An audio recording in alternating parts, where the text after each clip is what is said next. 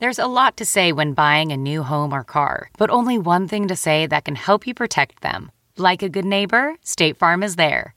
And just like that, a State Farm agent will be there to help you choose the coverage you need, no matter where you are in life. When you need coverage options, your State Farm agent is there to help, on the phone or in person. Like a good neighbor, State Farm is there. Most weight loss plans are one size fits all, not taking into account each person's individual needs. Noom is built for your psychology and your biology, meeting you where you are. Noom Weight uses psychology. That's why they say losing weight starts with your brain, but it also takes into account your unique biological factors, which also affect weight loss success. The program helps you understand the science behind your eating choices and why you have cravings. Stay focused on what's important to you with Noom's psychology and biology based approach. Sign up for your trial today at Noom.com. That's N O O M.com. Plus, check out Noom's first ever cookbook, The Noom Kitchen, for 100 healthy and delicious recipes to promote better living. Available for pre order wherever books are sold.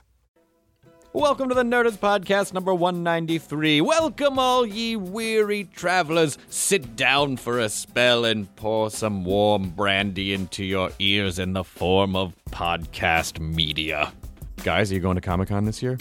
Would you like to run to Comic Con?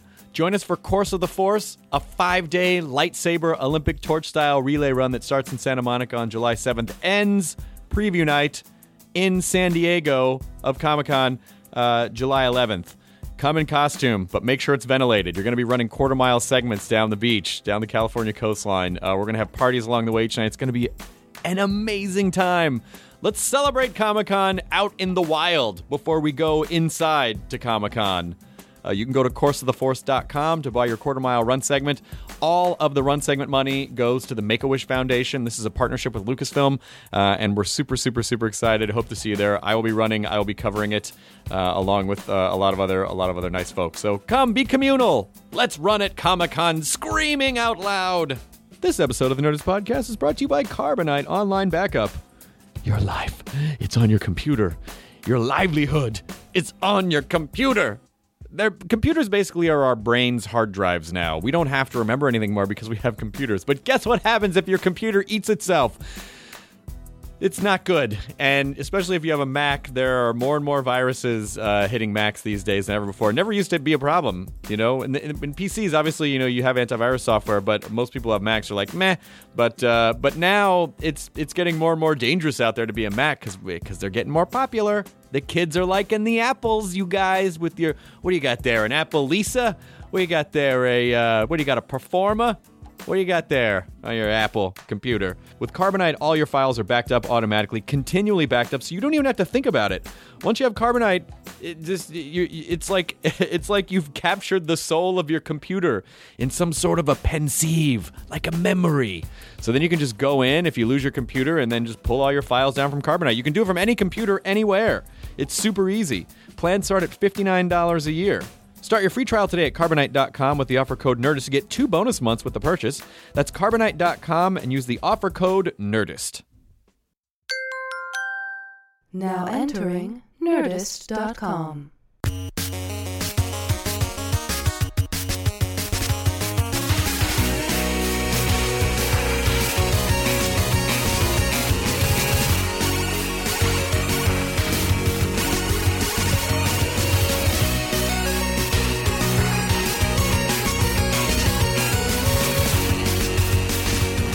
You know, I couldn't. Um, I guess I can do that now.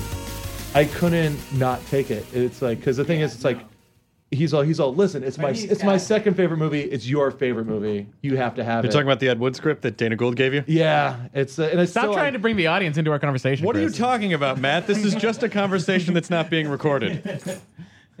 Hey man, there's a plant. I don't know why I used the Freedom Rock voice. Hey, man, turn it up, man. Turn Hey, God, we're did all you- just gonna have a sweet weed party, Did aren't you ever we? think when they came up with the Freedom Rock commercial, they're probably just like, just let the grips do it. It doesn't fucking matter. And then that ended up becoming an iconic commercial. that dude. Well, you know what I found out? Um, Joel Murray, who who uh, I should say who I am, right? Uh, Bob um, Goldthwait. Bobcat Goldthwait. Yes, and um, he stars in the new movie I made called God Bless America.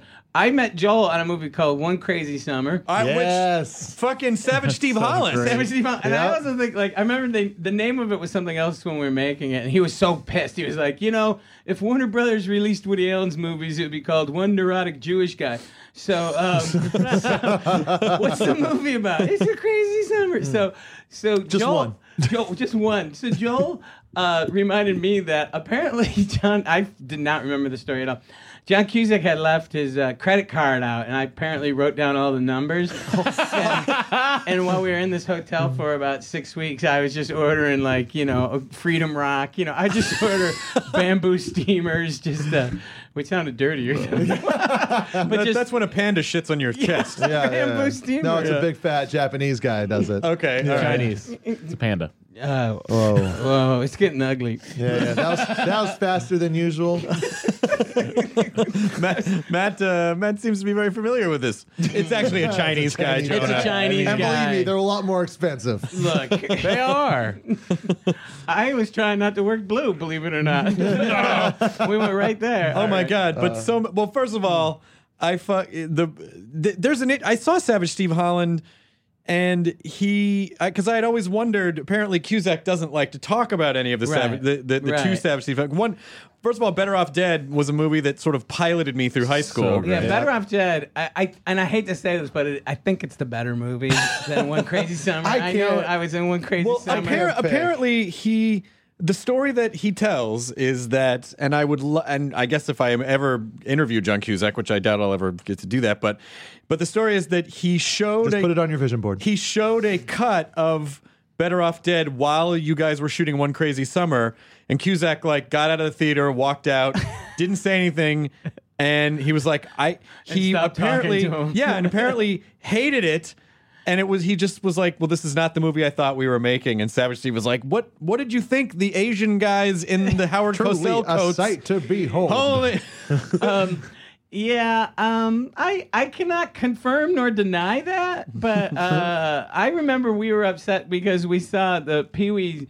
Uh, movie while we were making that, and there's a in- there was a big scene with Godzilla Oh, in the yeah. Pee Wee movie, and then and and then I'm in a Godzilla suit and one crazy And you can't get spoiler out of it. alert. Yeah. yeah, someone throws a cigar and Yeah, you got it the gets head, and in then you it's- stomp yeah. Bill on it. Hickey, who was um, uh, he was in the original, the OG producers as uh, old drunk guy. Uh, I think his no old drunk. I think is his character's name. But but yeah, Bill Hickey was up for uh, uh, Oscar nomination or got an Oscar for Prizzi's Honor, and then he was throwing a lit cigar into my mouth as a Godzilla. By the way, that suit weighed like seventy pounds. It looked pretty heavy duty. And they put a stuntman in it, and he fell over like a turtle, and he couldn't get up. so, so they talked Like me in- Gamera? yeah, yeah. So they no, they turned talked me into it because it was built for my specs, and so um, so I'm actually crushing the buildings when the the flames are going up and stuff. And they go, well, uh, if you catch on fire, uh, you won't burn it out because the fumes will kill you. So uh, we're gonna throw you in the pool. And I go, well, I'm wearing a 70 pound sponge. And they go, Yeah, yeah, you'll drown. yeah, they go, oh, okay, and then they go, all right, all right, we got a guy who they have a guy in a in a wetsuit with an air tank in the bottom of the pool Oh, in case they had to Jesus throw Christ. me in. That's so he was going to keep amazing. me uh, up, but uh, you know, but it's the all up actor there. I safe. think it was worth it.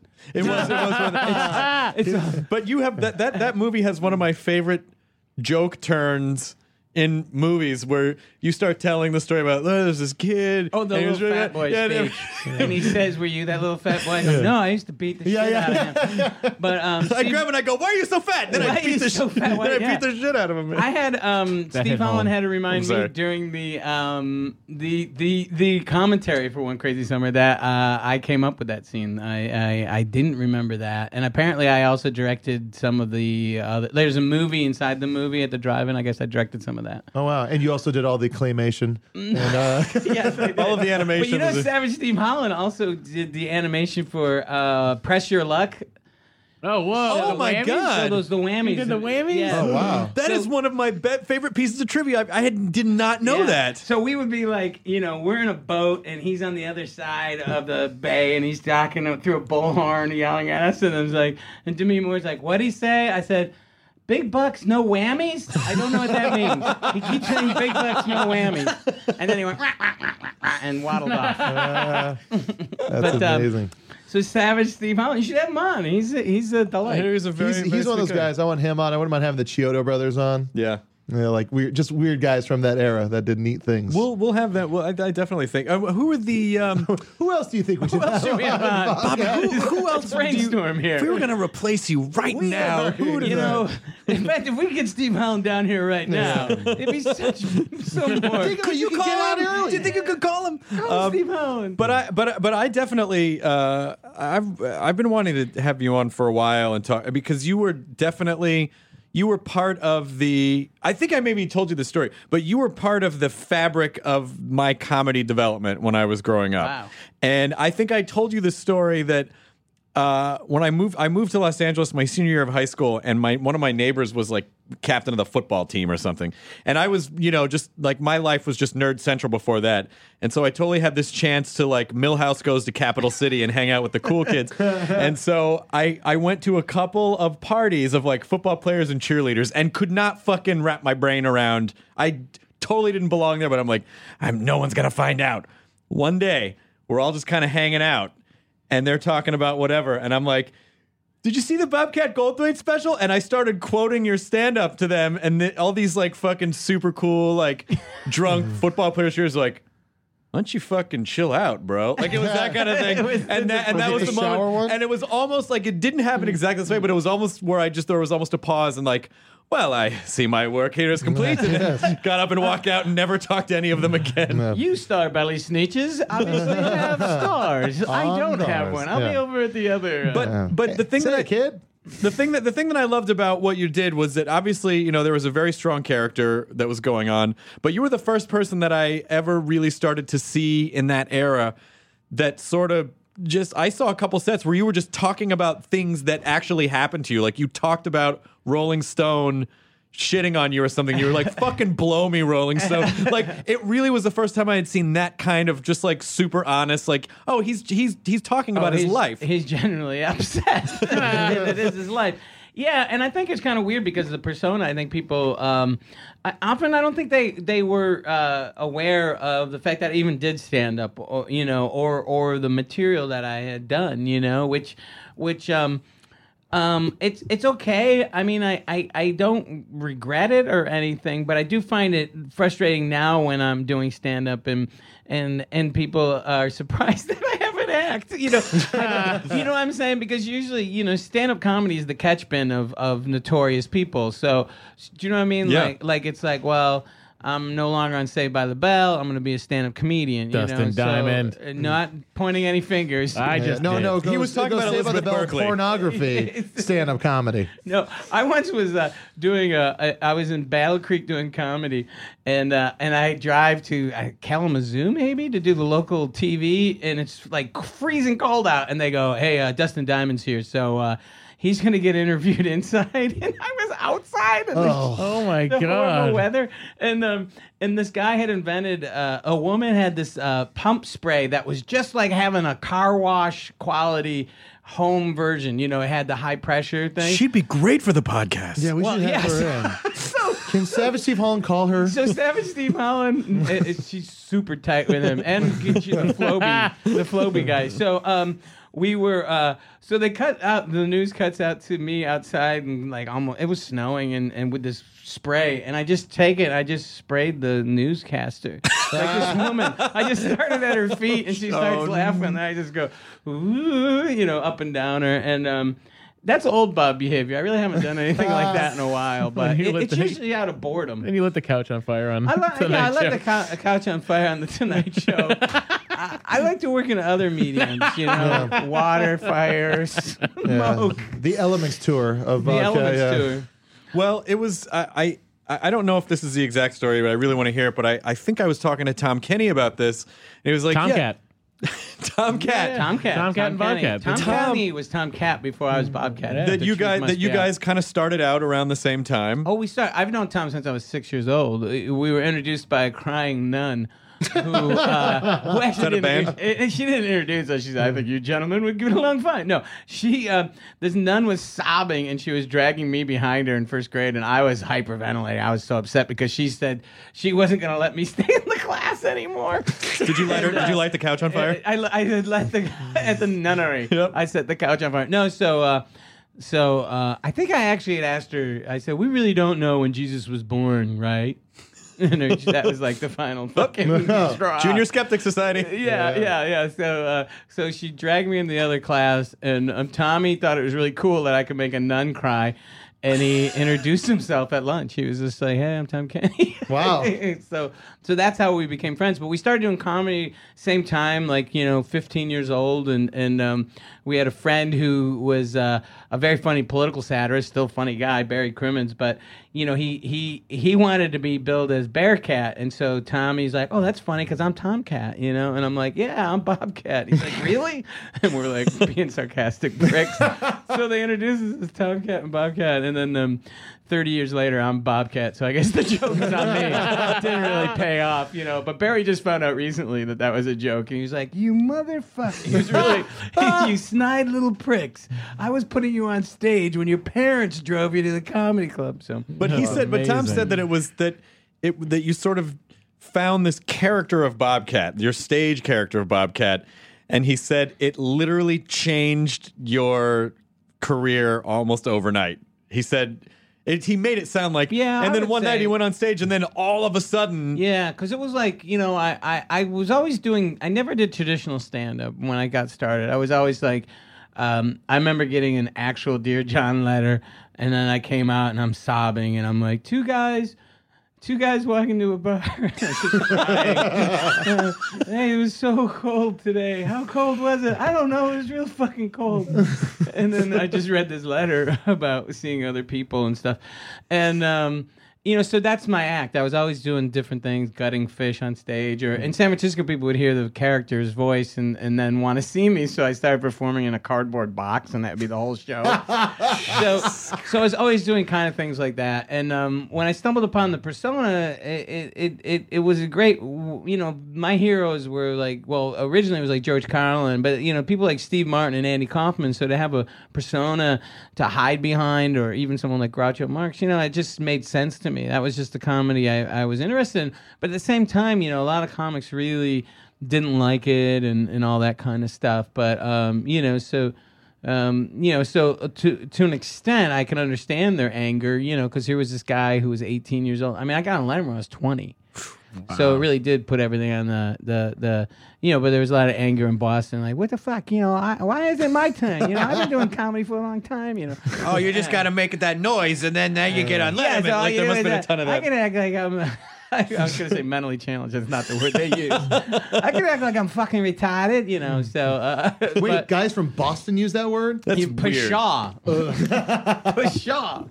But yeah, so the persona came along, and and I think eventually totally got trapped into it in a weird way because I would go on the road, and I still do. Like you know, anywhere where it's still the '80s, I'm huge. So I, I, I go, and people are expecting, you know, "Ah, ah, ah," and uh, and when this um. 50 year old dude that looks like a cabbie comes out they're they're a little disappointed and i blame people like you know bon jovi and and you know well not bon jovi as much he's kind of aged gracefully but let's brett michaels you know what i mean like i really think people think i should be you know I'm gonna be honest, wearing uh, the vinnie vincent toupee I'm gonna, I'm gonna be honest though, that was a horrible Bobcat Goldthwait impression. it impression. really was my impression of me is not very No, good. that's not how you do it. He That's did it not like this. It's more like no, it's still not it. It's the Pygmalion. Uh, the rain in Spain. Where is that plane? it's the worst bobcat. All right, I'll do it. I, am not above it. Let me see if I can do it. Thank you very much. Still doesn't sound like me. Still doesn't sound like me. It's there. It's there. It's, I really, it's kind of funny. I lost it. I mean that that was one of those that was one of those things. That's really weird. I When was the last time you tried it? I can't. I haven't busted out in a long time. This you know? this when I was fall on A and E, Finding Bobcat. you know, when I was single, I would, you know, hey, yeah, aren't you that guy? Or you know, for like sick children. But outside of that, so, like, uh, to make sure they died quicker. Mom, who is this? What is happening? I yeah, was when I was always in police academy. You know, uh, Steve Guttenberg told me a funny thing. the goot. the Goody. Yeah. So now here's the horrible thing: is that Bubba Smith passed away. Yes, he did. How Rest I in peace. found out he passed away was I got a call immediately from the AP wire service and CNN. I didn't get any. Nobody said, "Hey, Bubba died." Call me up. Hey, do you have any quotes from Bu- Bubba Smith? I go, what? He goes, well, he passed away. I go, I had no idea. And they're going, well, what? You know, yeah. I go, well, Bubba was a really funny guy, and he was very sweet, and he told great stories, and he put up with absolutely no BS. Now that's what I was saying, but what I was thinking was. Man, I hope when I die they don't call fucking Guttenberg. you know what I mean? It really bothered me that I was. You were the go-to. I hadn't go-to. seen Bubba in 20 years, and I was on his Rolodex. That was sad. Yeah, they couldn't have called his coach or his sports team member. Yeah. Yeah, Yeah. man. Or entire Sports cities that cheered him on. They called uh, Bob Scratch Goldfarb. I guess alphabetically I was in front of Guttenberg. So maybe that's why. The old, well, What would Guttenberg say about What you? would Steve Guttenberg do? What would- that's, That's what I say every morning. Every morning I look in the mirror and ask myself the same What, thing. WWE. yeah, he's Uh. he's an interesting one too because he was Guttenberg was on fire for a while. Yeah. Like, Police Academy was an unexpected hit. Three men in a nutsack. Three men in a whatever it was nutsack. Yeah, That was the prequel. Cocoon That was the prequel. Cocoon. The cocoon. Yeah, it was the prequel. It was before the child was born. Three men in a It nutsack. was like the mystery of you. No, no, it's just three guys jerking off into the same woman. Dish. Oh, I've seen Yeah. that movie. Yeah, uh, and then uh, Don't tell her it's me. don't don't tell her it's me. Which is which was initial. Which they changed the name of that for some reason. I saw it on Netflix and it's got a different. Don't tell her it's me. Yeah, What is it now? It's called I don't ouch, I don't remember. ouch my ass. Yeah, that's exactly exactly what it is. So, so, But he was on Goody fire was, for a uh, while. The king of the world. Yeah, he did uh, the cocoons and the Three Men and a Baby and the Police Academy, and now you would think he would reinvent himself uh, on a on a, a sitcom or I, something. maybe he just right? doesn't want to. Yeah, he did make a lot. He of was cake. in. He was in an episode of uh, um, Party Down as himself. Oh, really? Yeah, and he was really funny. I, he was a really funny guy. Yeah, he's very, very much more muscular now than really he ever sad. was. Well, that's what happens. People get on the juice. you Yeah. know? No, I'm not saying Him and Goody's on the Piscopo, juice. Piscopo. him and Piscopo should come back together. Well, here's the problem. Guys uh, who, uh, yeah, the- when they have time on their hands, get really fucking buff. yeah. Well, I don't. I don't He's in know. prison shape. I think it's. I think it's that. I think that's just the sort of obsessive nature that you see coming out. Because to get that buff, Yeah. That's not just like that same kind of. I drive. exercise regularly. I'm not super buff, but to get like fucking ripped, Yeah. like Yeah. carrot top style, you either have to you have to be either working out or eating meat. constantly. Yeah. I mean that is. That is, I mean, like you know, when guys have an idea in their head, they go, "Well, I don't want to work out because I don't want to get all fucking buff." You're like, you can't. You would have to. It takes a lot of chemicals. my It takes a lot of yeah. I would work out, but I don't. Uh, I want people to like me for me. I don't want him to like a don't fucking want them- shredded. you know, I was like super thin for a while, and I remember and- that when you were directing Kimmel. Yeah, and nobody would ever go, "Hey, hey, you look good." Everybody thought he's got the AIDS. You know, like That's why I remember you showing up to M Bar for that and, show once. and yeah. I'd be really skinny, and I just said, you know what, you know, I'm gonna eat. You know, this is ridiculous. I I get, I was in the best shape I ever was, and everyone thought I was on the way out. That happened to me right after I lost a bunch of weight a long time ago. People were like, "Oh, what's wrong? What's wrong?" I did think you had turned to drugs to replace booze. Really? no, it's just when I quit drinking, like just all the weight m- went immediately away. How much booze were you drinking? A lot, a lot, a Really? lot. Yeah, And it was it beer weight? Or it was beer weight. I was drinking like 15, 20 beers a day. It's crazy. Oh wow, that yeah. I mean, that- start and starting at like five o'clock at, in the afternoon. That's nuts. and just drinking and just drinking until like three o'clock in the morning. And it was bad. But then you also eat at 3 a.m. You know, like you eat pizza Yeah. at 3 a.m. when you're Yeah. drunk because you're like, oh, Yeah. fuck it. Yeah. So I stopped doing that and then I stopped drinking. And then just like, it just all within a couple months, I had shed a ton of weight. Yeah. But not only do you eat pizza, you eat pizza that's like a, at lava degrees. So then the next morning Yeah, you're that's just a fucking hungover. It, the top of your roof feels like the inside of a car wash. like all these little hairs hanging down. Well, every Yeah. element, Yeah. every, everything about it's bad. You're like, like, "Mm, oh, the, pizza." the throw up's burning my mouth. You're Yeah. like, oh, Jesus Christ. Well, I, I, uh, it- you know, it's great that you're sober. It's a day at a time. Uh, we're gonna give Chris a chip. I um, Just take the know- one from his shoulder. you know, I haven't um, you know, I stopped drinking and taking drugs in the whole uh, shebang by the time I was 19. But people always think that I was fucked up for most of my career. Yeah. Maybe that's because of the choices I made. Maybe it was lighting a couch on fire. yeah, but but I was stone cold sober. I don't really think that that, that um. Yeah, you know, I, I kind of I, I I will discuss anything, but but I'm trying. I've discussed the Tonight Show thing a lot, and I know uh, recently while I'm promoting this movie, and I know that you know Leno's just got his feelers out all the time, you know, and I can imagine. Yeah, so I heard you. I heard you on the the Nerdist. You he's, he's like he's like insane, you know. Your Leno's better than your Bobcat. it is better. Do Bobcat Leno. So, so what is this? Uh, yeah, so, so, so you think? Yeah, um, when he gets going, he sounds like Dino. No, no. Uh, I, Dino boy, come on, Dino. Dino. I I actually become friends in a weird way. You know, I can understand the guy getting mad that I set his show on fire, and I said, "Hey, man, that wasn't cool." So I will own that. I mean, I don't. Uh, but I I also uh, got to a point in my career where it's just kind of like just being famous for being famous was really absurd to me, and I really kind of hated it. That is un-American, my friend. Yeah, that really is, isn't it? Yeah, that really. Maybe that's why in the new movie we kill reality stars. You know, I mean that that could be why. Very much looking forward to that movie. Yeah, it's called God Bless America, and that's what I'm out promoting right now. It's got it's on uh, video on demand for folks, and then on May 11th it starts opening in about uh, 50 screens across the country. And it's a movie about a guy who is um, diagnosed with a brain tumor, and he's suicidal, and his life is shit basically. And Joel Murray plays that guy, and he's about to commit suicide, and he's got a gun to his mouth. And then uh, my Super Sweet 16 uh, comes out, a show like that, I should say. I didn't, I didn't even bother. I think it's like called my Super Duper Sweet 16. It's clearly Sweet different. Super yeah, clearly clearly, different. clearly. Uh, uh, and so this show comes on, and and and instead of committing suicide, he drives 400 miles and he shoots and kills the girl. Uh, shoots her in the head. Uh, the girl from my Super Sweet 16, and her classmates like, "Did you kill Chloe?" And he doesn't say anything, and she's like, "Awesome."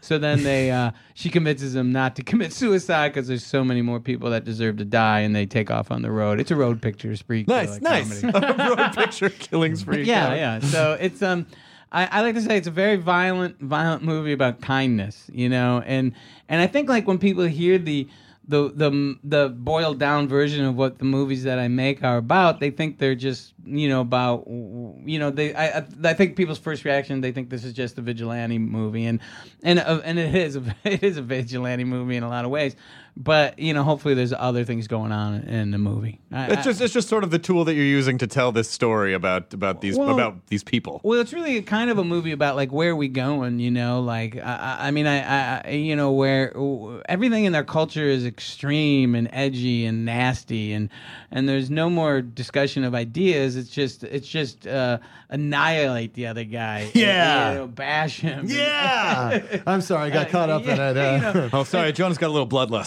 But I do that though while I'm promoting the movie too. You know, all of a sudden I slip into you know the very thing I'm trying to make fun of. You know, uh, That's the- uh, it's a weird line. It is really hard, you know. But um, uh, but yeah. So so like World's Greatest Dad. You know, if you heard, it's about a guy whose son dies during autoerotic asphyxiation, and then he starts writing as his dead son to get laid.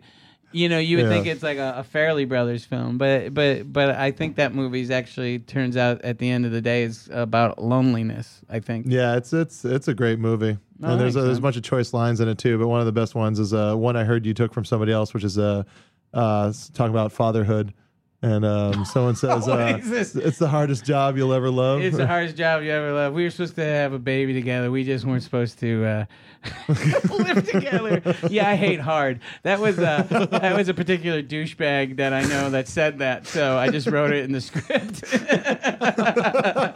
Isn't it a great? thing though? Like someone that you don't like says something really asinine, and then you just have a character say it. So the character looks nothing like that guy, but if he wanted to own that stupid line, you have to say, "Wait a second, I exploit my child when I'm trying to get pussy." Too. I also think that. yeah, I when I'm trying to get laid, that was my line.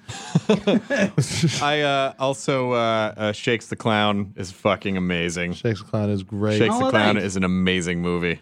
Tom Kenny and I went and saw. Thank you, but Tom Kenny and I went and saw it. They played at the Silent Movie House, and uh, it was really funny. It was it was packed, and and um, you know, like part of me would have said, twenty years later, I get my just desserts, pack theater, and people had memorized the dialogue, and there was women who were dressed as clown sluts there, and do you know what I mean? And I'm looking around, and and Tommy and I are watching about fifteen minutes, and he leans over, he goes.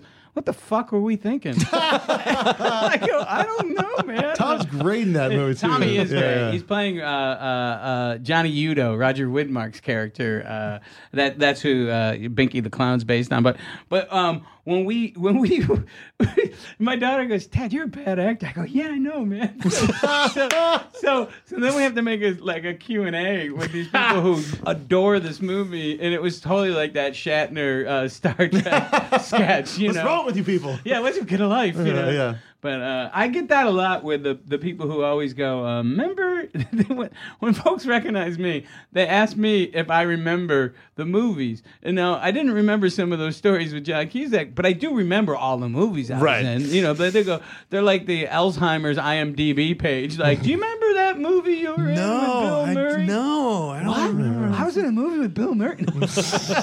remember that movie? Scrooge totally holds up, by the way. Scrooge is a nice Christmas movie. It's really funny. We were just uh, my wife and I were uh, Those royalty checks keep coming in every coming year. in a sweet, sweet, two sweet cents. tea. What, TNT what is money. better than a seasonal hit movie that you know once a year you're going to get that nice little Christmas I present? think, I think Yeah, but I Scrooge is a great double feature on Christmas Eve with uh, Bad Santa. Bad Santa and Scrooge Ah. is a good, nice little Well- Christmas double feature. Well, ours, f- since my daughter was very young, it's always been um, uh, Dead Alive has always been the Christmas movie. well, Dead Alive is fucking. Nah. Yeah, you're right. That's. It's- I'm I don't know why. There's no Christmas theme in there, but for some reason, It's someone, fun though. Someone gave it to me for Christmas, and I was like, "Merry fucking Christmas! Let's watch some zombies, kids." So, so, so ever since she was a little girl, we always watched Dead Alive. for That's Christmas. adorable. well, you and Tom were you in were you in bands as well with Tom? Um, Tommy was in more bands. I was really bad. I was kicked out of the Dead Ducks. I was the lead singer of the Dead Ducks. By the way, no hard feelings. I'm still good friends with Dan. they totally they totally sold out. They totally sold out. Their early shit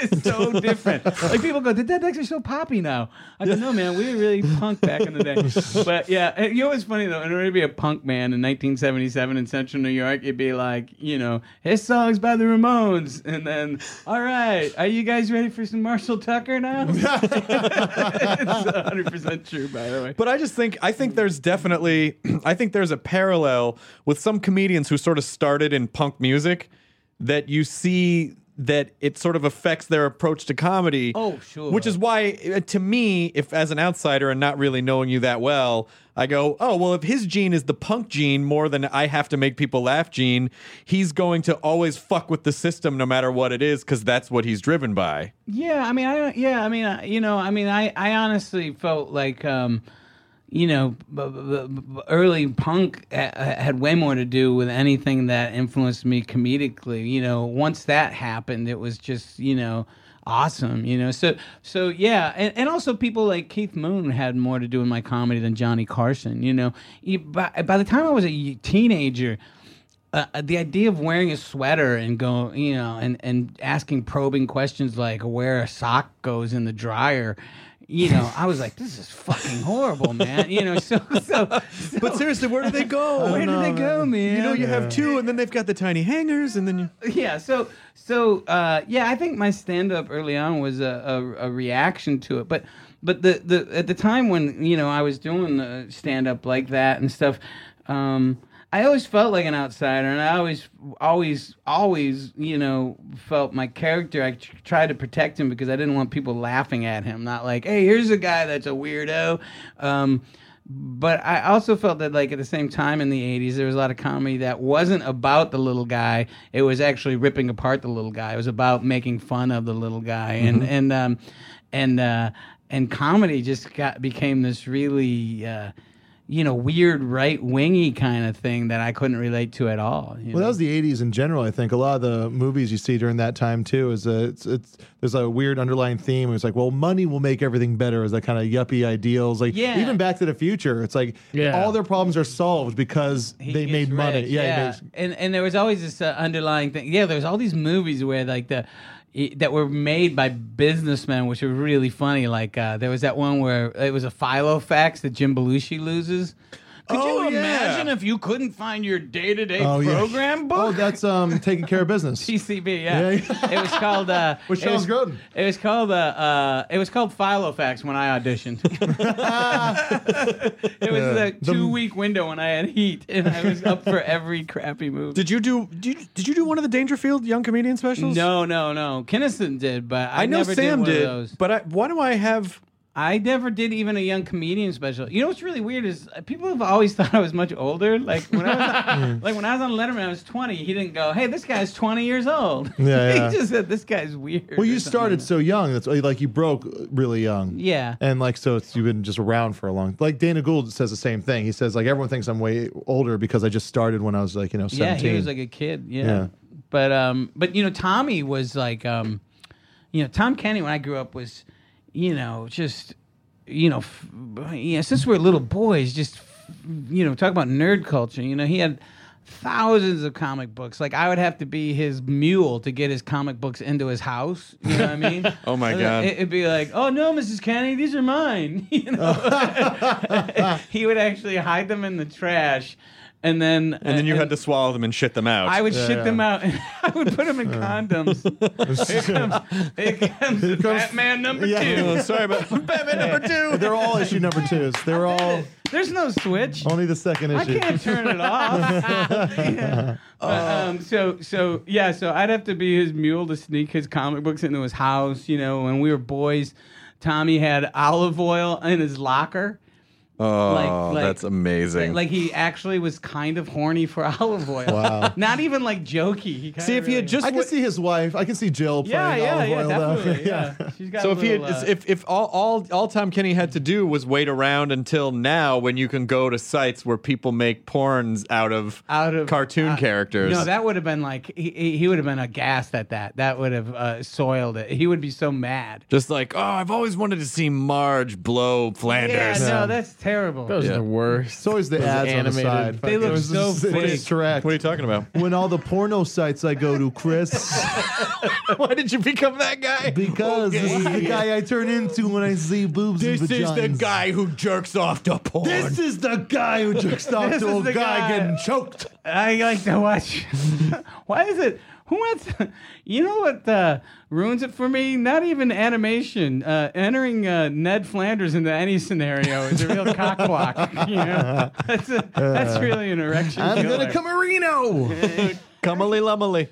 Um. So yeah, Tommy was always, uh, uh, you know, uber nerd. So it's kind of funny now to go like Comic Con with him, and you know, you can't even walk. You know, he's just Well, so- he's like a he is like a he's like an encyclopedia. Yeah, of, he of information. of of of of of of all things nerd, but also like roots music, and um, he's just a really brilliant guy. Yeah, I mean, you he's the second he starts talking to you, you go, "Oh, this guy's way smarter than I am. He's way yeah, smarter yeah, than I and am." I've always felt like a, a lunkhead because I grew up. He was my best friend, and here's this guy who's really brilliant and really funny. And I, I kind of feel like, you know, why I write and direct now. It has a lot to do with my relationship with Tom Kenny because I used to just sit and watch Tom Kenny. We'd come home from school, and he'd not only do impressions of the teachers, but he'd play the whole class. And Oh, wow. you know what I mean? And and I would just be crying. And, and I'm not really doing anything much different now. You know, I just have my friends, and I and I and I watch them ad lib and act.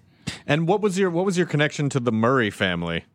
Oh, I, I Joel, uh, I, I knew from one crazy summer, but Oh, I, that's how you I guys never- became friends. I didn't, I didn't know Bill Murray at all when I got the job on on Scrooge. That's a that's a rumor out there that uh, he had something to do with my hiring. Um, uh, or that like I because Sam Kinison implied that I stopped him from getting a job on Scrooge. It's like no, they just met him and thought he was an asshole. I don't know? see Sam Kinison as Elliot Loudermilk. Yeah, but he, but I apparently prevented him. It's like he was so crazy and so coked up and nuts. Like, and I was in his like, uh, you know, I was under. You know, he he hated me and and and and lied about me and and and and it was such a drag to have this guy, this big loudmouth, uh, bashing you all the time. You know, it was really strange to like. Hey, okay, you're gonna be famous, but there's gonna be this guy that you have nothing in common with who's gonna be obsessed with you. It was really strange. I Did he think that you guys were in the same because you both had long hair or something? well, he thought I was derivative, or he claimed I was derivative. But I can honestly say, in those early days, I never watched him. So you know, when I when I stumbled into the comedy store and this other guy was screaming, I I, I was like, ooh, and I just kind of avoided him. But um, you know, I mean, so it is a shame. I think if he had lived, he'd probably be an AM. An AM, you know, he'd be doing Rush Limbaugh now. I'm sure. oh, you He'd- think was he super conservative? Yeah, very conservative. It was all about Jesus and and. Well, he was a uh, preacher. Preacher's son. yeah, and, and, and you know, I, I really got to tell you, I've had an ass load of Jesus. I mean, I really, honestly, you know, it's it, it's please stop, everybody. You know, we I've can seen do- I've seen that video too. we can, with Ned Flanders. Uh, no, but, but, but you know, people people will say to me like, um, you know, they go, "Are you worried that your new movie is going to inspire people to go out and and and and be vigilantes and kill?" And it's like, no, uh, but I am. Uh, if people were inspired by watching the new movie to be kinder. Because that's the theme of the movie, I'd be thrilled. But I don't think a movie can actually change a rational person's uh, thinking. If that was true, the military would spend a lot of money on making movies. You know, because if we can make a guy a killer, we'll just make movies, and then and then we'll have uh, armed forces. And and um, you know, there's people who are saying, uh, uh, you know, uh, and some very very uh, right wing websites are saying that, you know, and I'm flattered and everything that they're saying my movie should be banned. But I mean, you know, my response there is, if you want to ban uh, violent work of fiction, you know, you better start with the Bible, you know, because that probably inspires, inspires a lot more murder than my and movie. incest probably as And well. incest. Yeah. And marrying wives of your brother who's Yeah. dead and slicing babies in half. Well, sometimes you got to some pretty- divide the baby up I'll have equally. to say this: in my movie, only one baby gets killed. Oh, well, there you okay. go. And that baby was an asshole. Right. I mean, not the baby itself. The baby who played the baby that gets shot. Spoiler alert! I get that wrong. I have the dyslexic. But- so No, spoiler. It's not a hashtag. It's yeah, a it's a pre. I know. Okay, let's go back. But um, there is a baby that gets shot uh, in the movie, and when we went to film the scene. Uh, uh, it was, nobody had told the parents. They go, they go, hey, what are we filming today? What? No, the guy actually said to the AD, he goes, hey, what are we shooting today? And she goes, oh, your baby. and then that's when we realized no one had told them that they'd been hired to uh, be the blood pinata. Oh, my god. So, um, so the baby, the guy was cool actually. I mean, we didn't really shoot a baby, but uh, the baby wouldn't cry. And um, my daughter always says, "Don't tell this story," but the baby would just sit there, and and, and never would cry. It just like like uh, it looked like Larry King or something. Like just his tongue hanging out. like, uh. Suspenders. So I would sneak up behind it under the camera and go like that, and then the baby would go. "Uh," and I go, and then as soon as I got away, it'd stop crying again. So it'd be like, and then finally we This got- man can get any performance I get it out of any him. baby. You know what's funny? That's how they actually directed John Cusack in One Crazy Summer. they just Steve Holland would be on all fours going. Hey, you got you got to make the shot shot hoop. I like the fact that this kid someday will be like 10 years old and a police academy will come on and it'll be like, ah! He just starts peeing. What's happening? Tears his clothes off and runs out into traffic. Um, but yeah, so so you do what you can to get the shot done is what uh, I do. No, I actually felt kind of low that day, but the kid really didn't cry that much, and whatever he did cry is all up in there in cinema magic. Why can't that baby be on planes with me? Well, the the scene for folks, um, I'll do the I'll do the vision the the, the uh, audio version of a clip. Uh, you know, Joel can't sleep, and his neighbors are just you know they're all wearing Ed Hardy and the fucking and, you know, and they're just watching Entertainment Tonight, and they're all just going, "What's wrong with Lindsay Lohan? I really thinking of uh, Michael Jackson," and they're just talking about shit, and and Joel's like, you know, the cacophony of. Uh, I can't remember what he said. Something like the cacophony of shit that comes through that wall is absolutely soul crushing. Because the neighbors don't care. They know that uh, they don't know that I uh, I want to kill them. And he says, I know that it's not normal to kill, but I also know I'm no longer normal. I hate that baby. I hate that baby's fat, stupid face. And then Joel kicks in the door and they go, Hey, bro, what's wrong? He goes, A lot. Single hand shotgun pump. And he shoots the guy. And then she goes, Don't shoot me. I have a baby. And then she throws the baby up in the air. And then, blam! You know, he, he shoots the baby like a skeet. And then um, also little onesies and diaper comes floating down like snow. And then, But it's um, lighthearted. that's the first 90 seconds. I don't think I'm ruining the movie for anybody. It's like I always kind of put something at the beginning of the movie. Is like, are you in or are you out? you Right. know, you know. Uh, Here's I- the here's the bailout. It's kind of like my stand-up. It was always like you know, kind of going on stage and, and and starting from a hole and trying to work out of it. You know.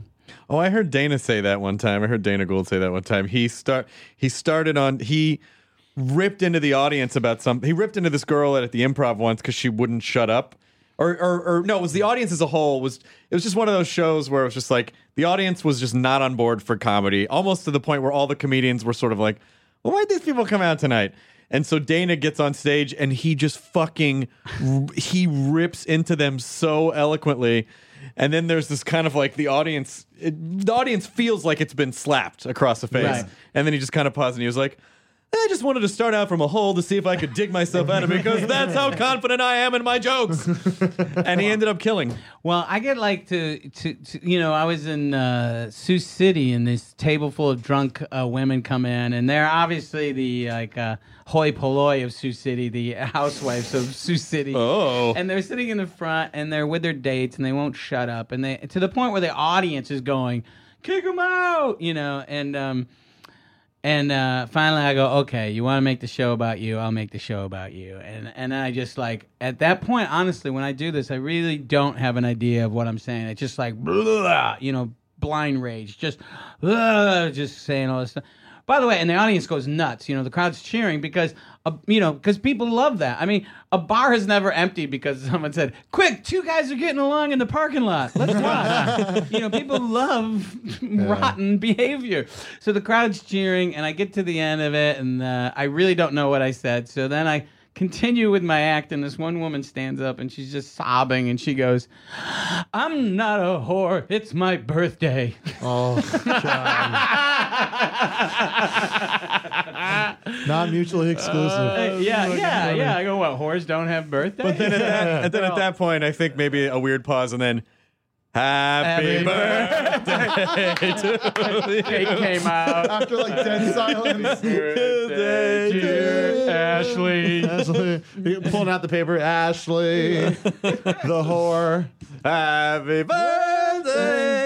But um, yeah. So I mean, I'm out there doing stand up all the time still, and I do, uh, and I and I just keep making these very small movies. You know, this one was at South by and the Toronto Film Festival, and and the two before that were both at Sundance. But I mean, I'm fully aware that people don't think of me as as a movie maker. you Well, know? that's why you have you kind of uh, have the, your Ed Wood tattoo because you say you're more in tune to being the new Ed Wood. Well, I, I, I do have a, a, a sincere love of Ed Wood, but I, it's also the fact that Ed Wood is not the worst film director. You know what I'm saying? Um, No, the guy from American Movie is the worst film director. no, I know Mark. He's really, I like Mark Borchardt, but um, but but but you know, a- a guy who goes and makes a movie that he's not passionate about just for money or trying to appeal to the most amount of people. I mean that that's way worse than anything. Ed So Wood- you couldn't work in the studio system then? no, no, and and I, I don't even bother trying. You know what I'm saying? Um, if I was really protective and it was like an idea that that that I thought I could, but but I don't, I don't, I don't ever pursue it at this point in my in my life. That's the thing everyone forgets about. They, they talk about how Ed was the worst director of all time, but you can't see another guy that like put in the work of writing the scripts,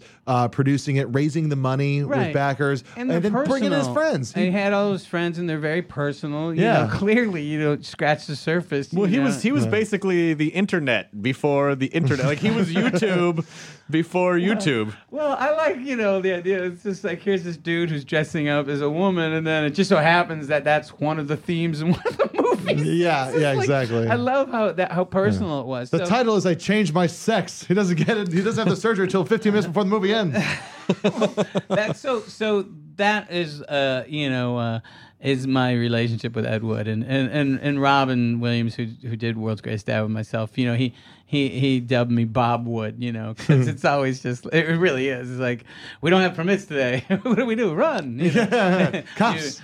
you, you really want to go through that door? Yeah. God, Looks like Big Baldy had trouble getting through that door there. I don't- in everyday Eddie, life. Eddie, he would have that problem in real life. Moving on. Print. I don't know. I don't. I don't know Robin. I've met him one time, and I know he gets a lot of shit about like joke stealing and stuff. But I, the one time I hung out with him, he could not have been nicer.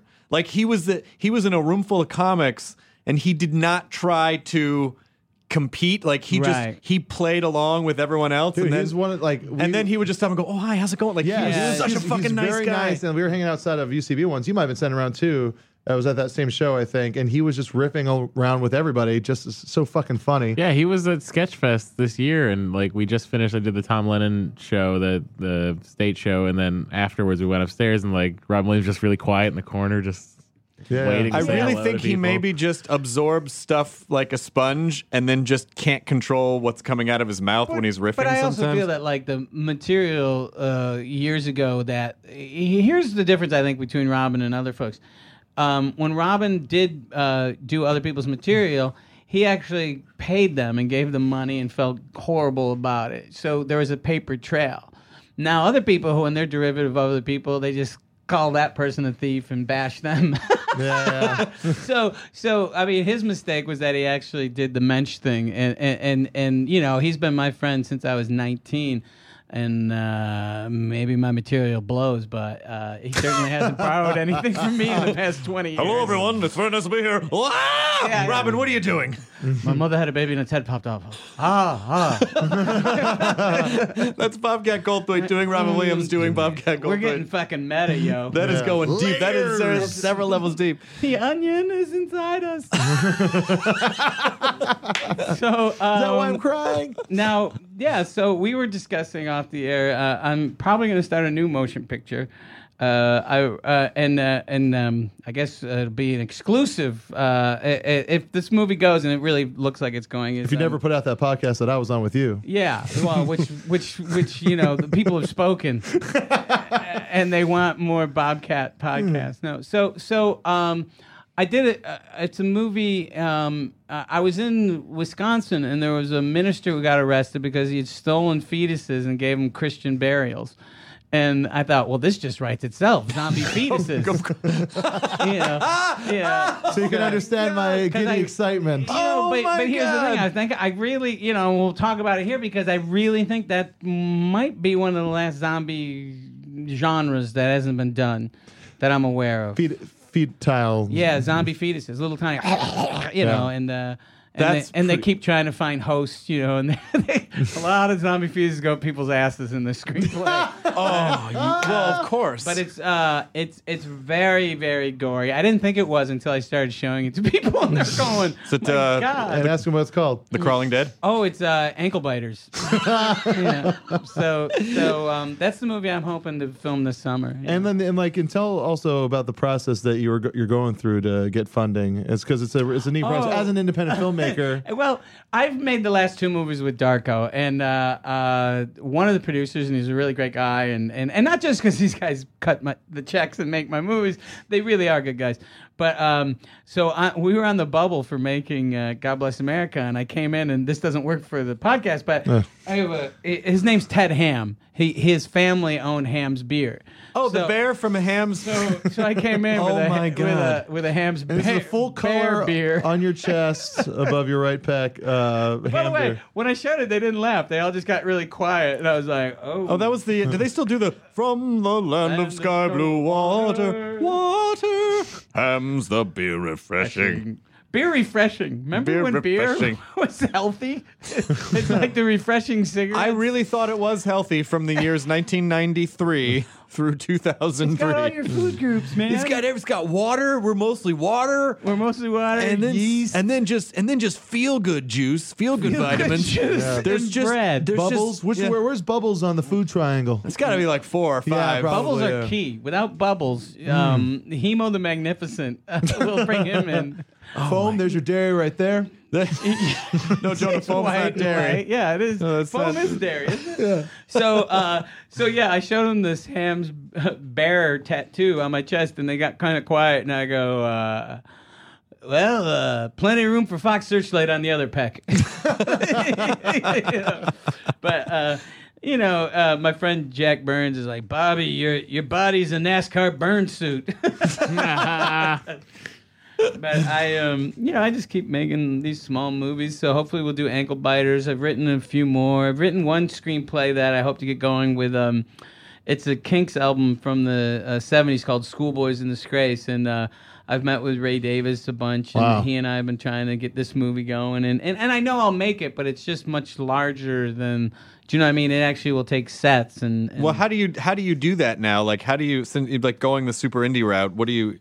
What's your pro? How do you get it's, it? it's really strange. That's why this one's slower to come up with a lot of money outside the system. You know, I mean, because because if I made this musical within the system, you know, what I mean, it would be Justin Bieber with a Beatles wig on, going, "Hello, hello, hello, mate." You? Right.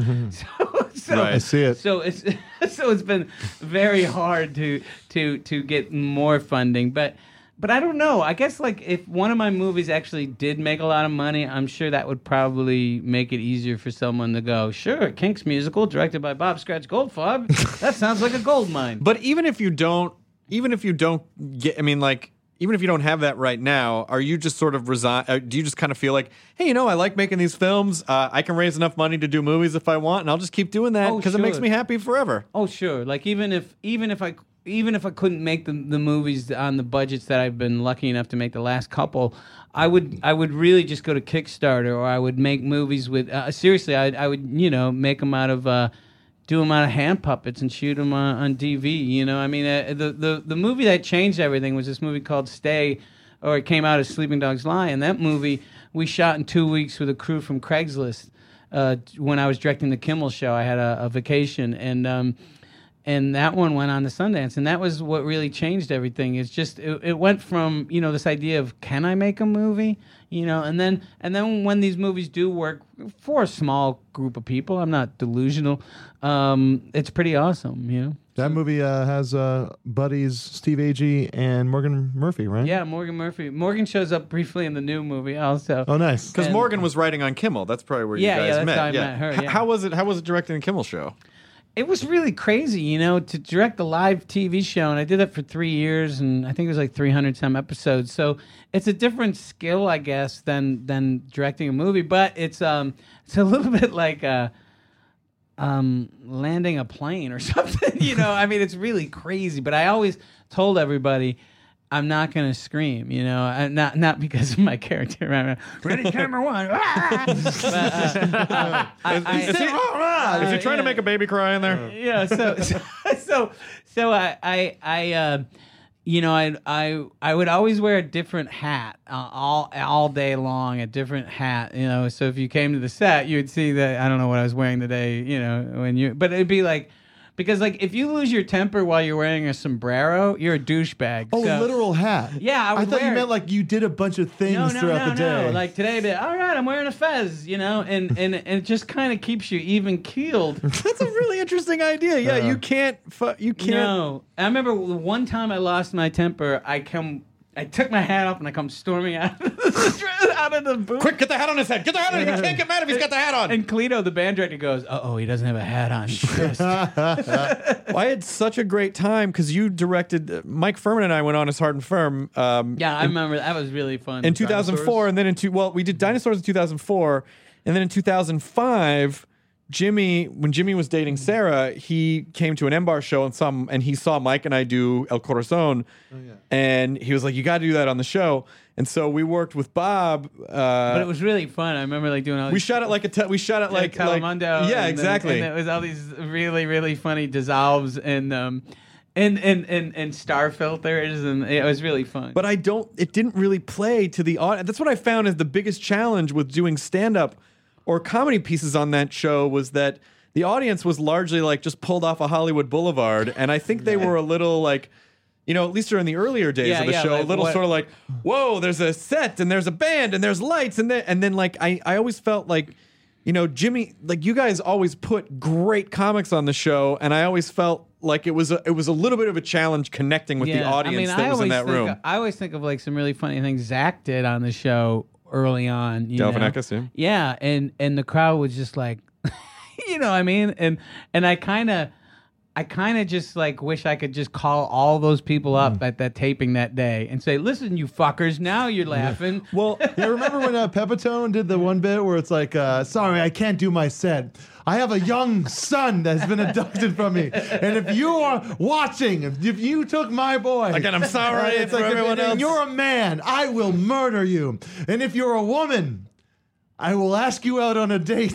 well, do you remember? Um, but it, when you go back and, and and think about those early Letterman shows where it would just be, you know, different kind of welding. You you know, the bumpers would be acetylene, you Yeah. know, and mm-hmm. it would be very abstract, and people didn't know what to make of it. You know, I I think like.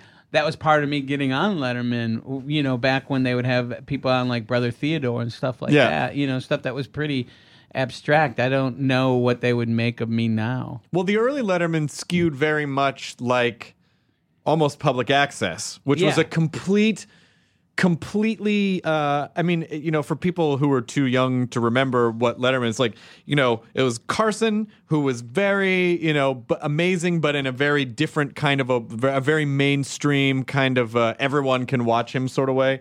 And then Letterman was like for the kids. And so Letterman would do these crazy, like Steve Allen, but like these weird sort of you know, public access kind of stuff, and it was a it was the anti-show. Yeah, it was definitely making fun of show business uh, completely when Letterman first came on. I mean, it would be really abstract and strange, but but you know, it is funny about Carson. What he did has not been replaced because, um, you know, the humor wasn't like he he wasn't trying to get his zingers in. You know Right, what I yeah. mean? He kind of just sat there and and and kind of supported the people who were. But he on. had, but because he'd been doing this, I mean, what's hard is that um, you you kind of need being on television for twenty years. Like it's he he built this character, which I think was very much a Jack Benny tool. Right. He built this character, and then all he had to do was mildly react to things, and people Went- Nah, knew he did, he did exactly. more than that. No, no, no, no, I, I'm not still sa- watch the DVD. I have all of Well, the. but I'm not, I'm not, I'm not saying he wasn't amazing. How I, I- dare you? No, no, no, no, no, no, no. You're totally mishearing what I'm saying. I think C- Carson was um, unbelievable. I'm saying it's just what's hard to recreate with that is that he had so much history on television. That people felt they knew him. Oh, it's the same way when we go Carson and do a Daly. live Nerdist show. It's I'm ex- not. oh, I'm, yeah, that's man, it's exact- just it's exactly like the same watching- thing. No, no, no. It's just It's like just like watching being- Rex talking and about, Dan. right? Yeah. It's just like being one of the legends of television. No, no, no. What No, I'm but- saying there is people have us in their ears for 200 hours Right, now, right. and then they go see us Of live. course, of and course. It's just like, but but that only holds up for the first fifteen to twenty minutes. Now, what we're talking about with Carson, though, here's a weird thing. And by the way, I, I wasn't. I'm not one of these comedians that lo- the, that that is in love with Johnny Carson. But but but, Carson. Here I was like eight or nine, and I'd stay up and I'd watch him, and he would screw up a joke, and he'd make a joke about that. And here I'm going, yeah, it's just you and me, JC. I get you. Yeah. You know what I mean? And I was nine and it was connecting with me, which is kind of fascinating. But I was actually asked on the Tonight Show the last month it was on the air, and he had never had me on. Oh, really? And and I didn't go on because I had an Arsenio Hall booking. I know Oh, people good always go, choice. "You're a fucking asshole," but but look, man, I believe in dance with the person that brought you. You know what I mean? And and he he, Carson, uh, he was gonna have me on because clowns were protesting Shakes the Clown, and he Oh. kept talking about it in his monologue. And he was finally going to have me on as a guest, or, or not finally. It was nice that he was, but it did interfere with another booking. And I still stand to this day that that that I did the right thing because I, I, I for what it's worth, I stood by my word. Um, and that's why I'm 50 years old and I rent in the valley. but uh, but you know, uh, but I remember the, uh, w- they hated me so much at the Tonight Show that the only way I got on when Joan Rivers was she remember she was the host. of course, yeah. So she she the producer was on vacation. She was hosting. She was getting ready to quit. So as a fu to the state uh, to to the to to the Tonight Show, she booked me. And um and then I made it worse for her because I just had her introduce me as a dog act, and I came out again in tears with a top hat, and I made an old guy jump through a hoop and catch frisbees in his mouth because because I said that my dog died earlier and my dad was going to replace him. Please welcome Tom Goldthwait. and, and so, oh, and then the other thing that was funny is I sat down next to, um, and I had like a, a fanny pack with treats, and Danny DeVito was on the show, and I kept putting treats in his mouth and patting him, on- and patting him on the head. I was- Yes. And, And he played along? he did, but no, he was kind of, uh, you know, at the point I'm going, ah, he's never going to produce Pulp Fiction. Why do I fucking care? You know, he's never going to. But yeah, so so that was uh that was my one and only Tonight Show experience. Wow. So it used to be more interesting just for me to just kind of do stuff like that. But then once people knew me a little bit, I couldn't come out as a guy who uh, was a dog trainer whose dog got hit by a car. Is it just, is it, I mean, I guess you don't know this because you've always kind of been this way, but I always wonder if it's liberating to just like, I really don't give a shit. I'm going to do what I want to do. Well, and sort but of, here's the thing: it is double edged because like you go. Oh, I I have to say that I, my intention isn't to bomb. Like when I do these things, I think. Well, if I dress up as Christ and do magic tricks on comic relief, who's not going to love that? a lot of people, apparently. you know, and, and, and they actually added laughter. 'Cause, Oh, like I ate shit. shit so hard. I was the amazing Christo. I'm like, water to wine, wine to water, tap the deck, and back to rice again. and, uh, See, you know, now, there's so- a section. Of, there is a section of comedy nerds that would absolutely. I mean, it's mystery science theater. You know, it's like Right. People who don't get it don't get it, but the right people love the shit out of it. I'm telling you, I was sitting there and it was great. There was this woman in the balcony and she had a sign that said "I heart Bobcat." And as I go down in flames, she lowers the sign, much like the real Christ. Ah, you were with the Galilean. So, um, so, and then as as I'm bombing, and by the way, and and I was like in this Bob Mackie Christ-like outfit and had a beard and long hair, and uh, I walked by Billy Crystal and he goes, "You got the biggest balls in the business." and I just ate shit.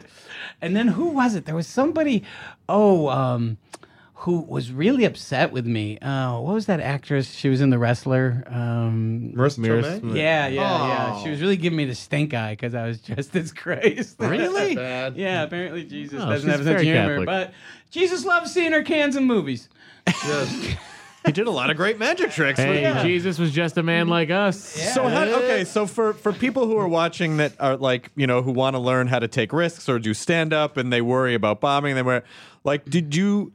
Did it? Did it? Did you feel bad coming off stage? Were you like, listen, I did what I wanted to do, and if No, they didn't get it I don't give a fuck. Sometimes when, yeah, sometimes when, oh, uh, often like when I would go down in flames, it really hurt, but it didn't hurt enough that like the next time I didn't learn. You know what I mean? It- it- it- so yeah, like you take your chances. Sometimes it pans out, and sometimes it doesn't. But it, it does sting, you know. And and it's just kind of funny because like even now I still will say things that are very very mm, brash and then feel hurt when someone retaliates, you know? And it's like, well, they should retaliate. You said something really horrible about them, you know what I mean? It's very strange, you know? I, I, I try to um, pick my targets a little more uh, gracefully. Although now I'm going to hear from Marisa Tomei.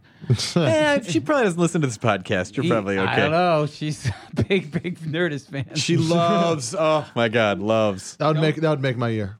If, if it was Marisa It would Tomei. make my year. It's- it's a huge crush on her. wow.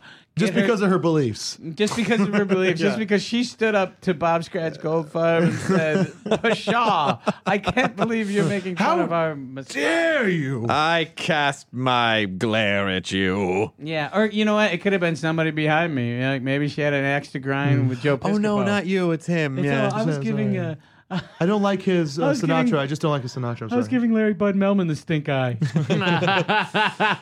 My I want you to fuck me look has not been working lately. I thought you know, cute and sometimes- crusty, you know, like sometimes pouty it's girl. not- sometimes it's not all about you, but you know, it is kind of funny. Like, um, uh, you know, you do end up having this weird rolodex of people who who who really didn't like you the longer you're around in show business. Really? I think so. Like I, I, I don't resent them, but I also I don't I don't um you know, I don't think of them like here's the thing. It's like I make my movies with my friends, but not all the roles I can get people to you know, like like okay, so in this movie I had to cast a young girl. Uh, thankfully, I'm not friends with a lot of 16 year old girls. So, so, so there were certain young teens that wouldn't come in for the movie, and and and my movies aren't huge, but you, you do resent them. You do you do go, oh, all right, well, well, you stay there in the Disney ghetto. right, right, right. Yeah, no, I, I, I, yeah, I mean, and a lot of that's probably it could be an agent thing. Like, we only want you to do these kinds of musical summer Yeah. camp movies. Right, and I used to think that was BS, but it is really true. Like, uh, um, mm, you know, Joel, who stars in the new movie, uh, I tried to get him in uh, uh, Sleeping Dogs Lie. His agent wouldn't give him the script. I found out later on. Yeah, and and Melinda, who starred in the movie, her uh, agent at the time said said uh, this no one's going to see this movie it's going to go right to dvd and um, she's like this movie's going to sundance and i'm like oh, okay crazy just, just do the part Now they say this movie's going right to digital download. this movie's going right to vod On demand. people go do you like that platform it's like well I'm glad I can make the movies, but yeah, of course you'd like your movies to have a big long run opening in theaters and stuff. But I'm not delusional. I don't think these movies. It's like I, I you know uh, that I, that I've made. You know, I don't think I've made.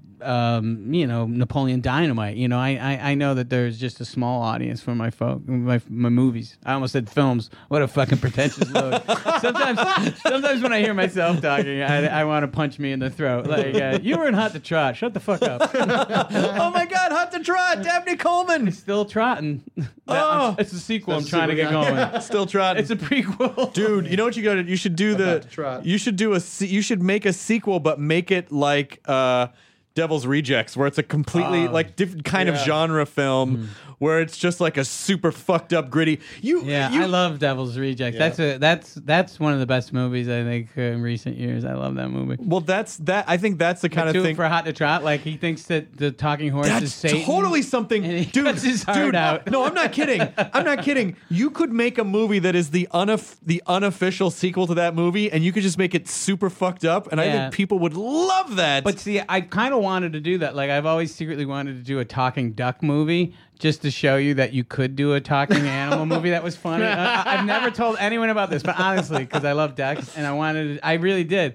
But then I saw the trailer for Ted, and I was Yeah. like, "Motherfucker!" You know, I just thought like if you had a, it's the foul is foul. Yep. you know, it's just the says the lead singer of the Dead Ducks. lead. Yes. Yeah, it's all about Ex-lead ducks, man. singer. Ex-lead singer. I'm sorry, I didn't mean to bring that up. Sore That's probably spot. salt on the wound.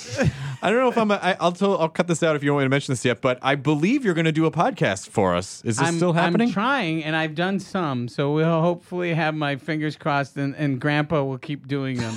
but I we're wanted to do one that was about my favorite thing when I look back on life was I used to have a rumpus room, and it was just filled with guitars and basses and pianos and every instrument, and people would just come and play, and um, it would be comedians and just all different walks of life, and and that was the idea to get folks that do music and to get them to just sit around and play and tell stories. yes. That's my favorite thing to do. It still is. You know, I, I I'm uh, I am I am like a roadie. That's my favorite thing. Like I don't play well, but I love watching people play. I you know Oh, that's interesting to hear you say that you're a roadie because that, that that sort of seemed like the character of Bobcat was sort of like a guy near the band that Yeah, wanted to be in the band but wasn't in the Well, band. and shouldn't be in the band. Yeah, no, definitely. You know, and and and I've had. You know, I, I've talked about, you know, I toured as a comedian opening for Nirvana, you know, so that was pretty crazy. But but a story I haven't told much was when uh, uh, uh, uh with a cheap trick and uh, and they I go so so I open for cheap trick Jesus Christ. and and so so uh they go to do the encore and they go hey you want to join us and uh, it's it's surrender so they give me one of uh, Oh, my of God. Nielsen's guitars with 40 necks and, uh, and I go uh Hey man, what key are we in? And uh, he goes, "You're not plugged in." and I go, "Yeah." And I just start doing these Townshend windmills, and I was duck walking again, duck across the stage like Ch- Chuck Berry. It was so awesome, and that had a little bit to do with how I ended up touring with Nirvana because I'd met Kurt at a college radio station before they broke when they had made Bleach. And um, he wanted to meet me, and I always say people think you know it's kind of weird. It's just like finding out that that uh, Jimi Hendrix really loved Buddy Hackett. But uh, uh, Kurt wanted to meet me, so he interviewed me on a college radio station, and he actually did know my material, which was really funny because when I was opening for him, he'd go, "That was a lot of old stuff," and I'm like, "Write a new album, you know, you know, like bite me, you know." So. Uh, That's amazing. Was he a, he, was I he a loved comedy him. fan? I didn't. What's that? Comedy fan? I don't know. He he, He just liked- loved you. No, I don't know. I mean, we never really talked too much about other comics, but um, But he was a le- he seemed like a sweet he seemed like a sweet guy. I saw all these interviews that he would do with this guy called Nardwuar. Oh, sure, yeah, Nar- yeah. Nardwuar, the, human serviette, Yeah, yeah. who was great, and he he was. Nardwuar has all these interviews of him like around Kurt and Courtney, and it seemed like they were They're tolerating him. they're tolerating do, him. do, do, do. Yeah. But but Kurt was uh, uh my experience with him, and it wasn't like you know we were BFFs and I was over at his house for barbecues and stuff. But but but I did tour with him, and I did spend some nights where it was just he and I having a lot of discussions, and um, he was just really sweet and funny. And uh, I repelled in nude from the roof of the Oakland Coliseum at midnight on New Year's, which was funny because. Um, uh, I love how vain I was. I was completely naked, but I still wore a hat. Like, hey, I'm fine with you seeing my cock, but I don't want you to see my balding pate. you know, I'm very vain. Wait, Oakland Coliseum? Yeah, yeah, yeah. yeah. I think I had a bootleg of a vi- Oh, really? video of that show. Oh, my God. Yeah, yeah, yeah. I remember because it was like uh, before the guy was able to tape a commercial for the show, and who it, was? Uh, was it Nirvana? Uh, Dinosaur Jr. No, it was but maybe Mud Honey, Mudhoney? or something. I'm, I'm and then trying to and think. then Bobcat Goldthwait. I would go out and do, and yeah, and uh, I remember Oakland. The crowd was kind of nasty, but but so so I I remember saying to him, you know, uh, you know, I'm like I'm tired of being, you know, your scatter, which was Elvis's chimp. You know, Yeah. I'm tired of cheering you up. Fuck you. I go, why don't you call Pauly Shore and get him to open for you? so at midnight they go, okay, all you got to do is count to three backwards or ten backwards. We'll tell you when it's midnight. So I'm I have the in utero wings on, a fur hat, and I'm holding my own weight through the top of the roof of the Oakland Coliseum. And Kurt goes out and he goes, hey Oakland. How about a drum solo? and, so, and so finally he goes uh, three, two, one, and I just shoot down really fast. And I got a rope burn on my ass and stomach, and I land behind him like really violently, and he didn't notice, and he just looks up and he's like. Polly, Polly, and so I walk behind the amps, and there's just these bombs waiting to go off, and that was where my clothes were supposed to be. So, uh, so I, I didn't have any clothes. I just there's photos I've seen of me just standing next to him nude, like the, the noble warrior doesn't know that he is naked because he has never seen clothes. You know? I just fucking ran it. I will say this: if you're gonna be nude in public, give it a little tug because uh, it, it's apparently cold. There's a cold. little and- shrinkage. yeah, yeah, I know. I'm definitely a, a, a, a- grower, not a shower. But, that's my. You know, I try not to have regrets, but that was a regret. I should have pulled my penis a little bit before I repelled just, a, just a tip, just a tip for To the young comedians, if you want to be Just get a little bit of blood flow in there. Just fill You it up a little bit. I've been nude a bunch over the years. I remember once I was in uh, Corpus Christi, and the guy's like going. He's like, "Hey, don't don't swear." so I come out with my cock hanging out, and I go, "Hey, any newlyweds?" and um, and so then then they, then they had to bring the cops, and they had to. I had to show them. Oh no, it's just my thumb. I was just putting my thumb through my pants, which uh, I like. My ego is like going, "Wait, your penis is much larger." Than Well, it, it was pre-tug. It was pre-tug. It was pre-tug, yeah. Can you uh, can you tell the story of uh, the Wayne's World 2 story? It was just so Oh, it so wa- weird. It was. Uh, I did watch like uh, uh, there was a version of Wayne's World two that that that the the the the whole movie was. They were talking about getting Nirvana to play Waynestock, and it was Which in is the, the big movie. show they were Yeah, I to put remember, on, yeah. So they clearly must have either reshot stuff or did versions where they just said, "We've got to go see." Aerosmith. yeah, your company name or logo here. yeah. So so Al Black. so so we watched the Nirvana cut and and I felt so bad for for actually it was the only time I've ever felt bad for like um you know the the Saturday Night Live machine like Lorne Michaels and all those guys cuz cuz I sat there in a room with Nirvana and a couple of people on tour and and nobody laughed. it was like in Oh, this. no. It was this. Uh, it was this like a business center room, you know, where they'd have a conference, and uh, uh, somebody from the band, I don't know if it was Chris or if it was the road manager Alex, but had written a big graph of like why we should do this movie, and it's like lose street cred? Question mark, you know, money, and they had all the different reasons, and they had all of our names, and whenever anyone would laugh, they went up and checked it, and I was the only one that had like three or four laughs, you know, and there's and there's nobody in the band laughed once, but I remember too, once being on there with Kurt, like going, uh, that movie Singles was on, Yes. and he was like, "Hey everybody, the grunge movie's on." I love that he was that aware of it. Yeah, yeah, yeah, Because I guess I mean at that point, singles really Yeah. kind of tipped grunge to the mainstream. Yeah, so he but at that point he'd been living with it for like for him it was just the thing that they mm. did. Yeah, I remember once in Chicago, like not being able to. He and I apparently we just, you know, I mean, I, I try to make an effort now, but I'm sure I looked like a maniac at the time. And then Kurt, you know, we we, we couldn't get in anywhere to just buy a pack of cigarettes. Jesus. And they kept turning us away. It was really funny. And neither of us had the ego to say, "Well, I don't know if you've ever listened to the Nirvanas before, but that's Mr. Nirvana right there." Or uh, apparently, you're not familiar I'm with the Police grunge Academy. poster boy. Yeah. I'm Fred Nirvana. Yes. I'm the- and uh, I remember the, the last show I did with him was in Seattle. And it was this arena that I think they normally would have hockey in, and and it was an extra kind of awesome show where the the, the they were smashing everything was on set uh, on on the stage was destroyed, and I remember seeing a little fire break out, and um and the PA is just going and just noise. It was beautiful, and um and um the the guy who uh, the promoter goes, "Would you go out there and tell them that they're not coming back?" I go, "Sure," and I go, "Ladies and gentlemen, stick around 45 minutes for part two for the second show." As soon as we get all this gear back together, I just start making, and I love that that exists. Like I did hear a bootleg where you hear me going, "Stick around for the for the second show." There are still people there. Man, Yeah, they're yeah. coming back They're coming out. back, man. I would get hit with Bibles and work boots and have M80s go off by my head. You Oh know? Jesus! But I think it's funny, like comics, are like you know, people are always obsessed with comedy. Like, oh, what would you do if you got heckled? It's like I got hit with a teenager one night. They successfully threw a kid out of the pit, and my knees buckled, and he's just as terrified as me, trying to scatter off the stage like a crab. Jesus. But um, Yeah, I've been. I, I opened up for. I don't like opening up for bands, but the time, the one time I did in New York, I got body slammed by a guy that looked like a wrestler. He then, like, jumped up on stage. He like he like you. it's like we were kind of sparring back and forth, and then he got up, and uh, it's like it was like because I was just the comic, the security didn't care,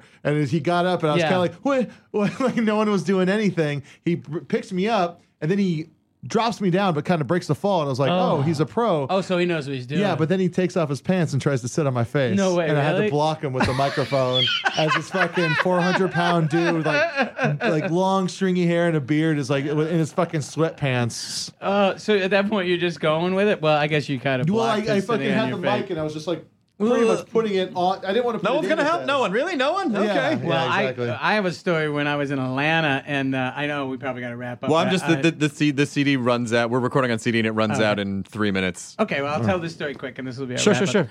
I was in Atlanta, and it's a long time ago because it was back when I was popular, and there was like four thousand people outside. It was so long ago that Dennis Miller was the opening act, and he was Wow. a Democrat. That's how long ago it was before he went for the money. And um, so I'm on stage in Atlanta, and and the whole show is just free bird, right? Free bird, and. uh and I finally snap. I go, listen, you ignorant fucking crackers. The South's not going to rise again. The war's over. You lost. There's no chicken in the breadbasket picking out dough.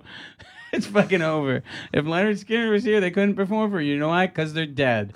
They're dead. I can remember this like it was yesterday. I go, they're dead, they're dead, they're dead, right? So now I look at the bottom of the stage and these woolly like biker dudes are climbing onto the stage. And I look over at the security and nobody goes to help me. That's what reminded me of it. And um and uh, I look and the guys got laminates that say Lynyrd Skynyrd Survivors Tour '87. You've got to fucking be kidding That's me. why they're yelling Freebird, not to bust my balls. Lynyrd Oh, Skynyrd was really in the crowd. Shit. And I go, Ladies and gentlemen, Lynyrd Skynyrd. and by the way, it's the first night I ever used my real voice on stage because I just go, Tony, get the car. like, like I got healed. Like Tony a- knows. Yeah, of like a beam came down. Tony, get the car. And I go, whoa, you were in a plane crash. You were one tough motherfucker. That's what I would say. and then he hugs me and he goes, hey, plug our gig. We're here Thursday night. Oh, shit. and, and so I plugged his gig and, and jumped in the car and didn't get paid until later. Oh, my god! I'd like to thank you for having me on. I love that you were on. Uh, I, I- I, I, I know think you I have probably- to come back because I feel like there are a million stories we didn't get to. There, there's a million more, I bet. But I'd love to come back with Tom Kenny. 'cause Oh yeah, he's okay, Oh, that'd be perfect, fantastic. done. Yeah, yeah. The, Done. The encyclopedia of all. Tom did things the pod. nerd. Tom did uh, SpongeBob on the podcast a year ago or so, a little over a year. Yeah, yeah, uh, that's he's he, we had Fred Willard on at a live Oh, my Largo goodness. show, and then Tom came out and sang SpongeBob, SpongeBob songs, songs. and uh, he's great. So yeah, well, the, the next time you come back on, we'll have you back on in a few months. We'll bring Tom I on love too. to come with Tommy. All, all things nerd come from Tom Kenny. Bobcat, such a pleasure. It's so it's so good to. It's really nice to. I don't know. It's it's just nice to kind of get to become. I always love kind of hanging out, meeting people that I uh, that I adored when I was growing up, and it's just kind of a nice thing about being in the business for a while. It's nice. And also, I, I really wasn't comparing us to Carson. Still on Please that. don't huh? ever think that. It's gonna be two years. You're still gonna be thinking You're about gonna be it. waiting. You have a true about that. comics heart, Matt Mira. Still worried about something you said. First an show or hour second ago. show? First show or second show? Enjoy your burrito. Blah. Now leaving Nerdist.com. Enjoy your burrito. This episode of the Nerdist Podcast is brought to you by Carbonite Online Backup, automatic and secure online backup for your home and small business computer files. Start your free trial at carbonite.com today. Use the offer code NERDIST. Enhance your listening experience with Wondery Plus. Enjoy ad-free listening, exclusive content, binges, and more. Join Wondery Plus in the Wondery app or on Apple Podcasts.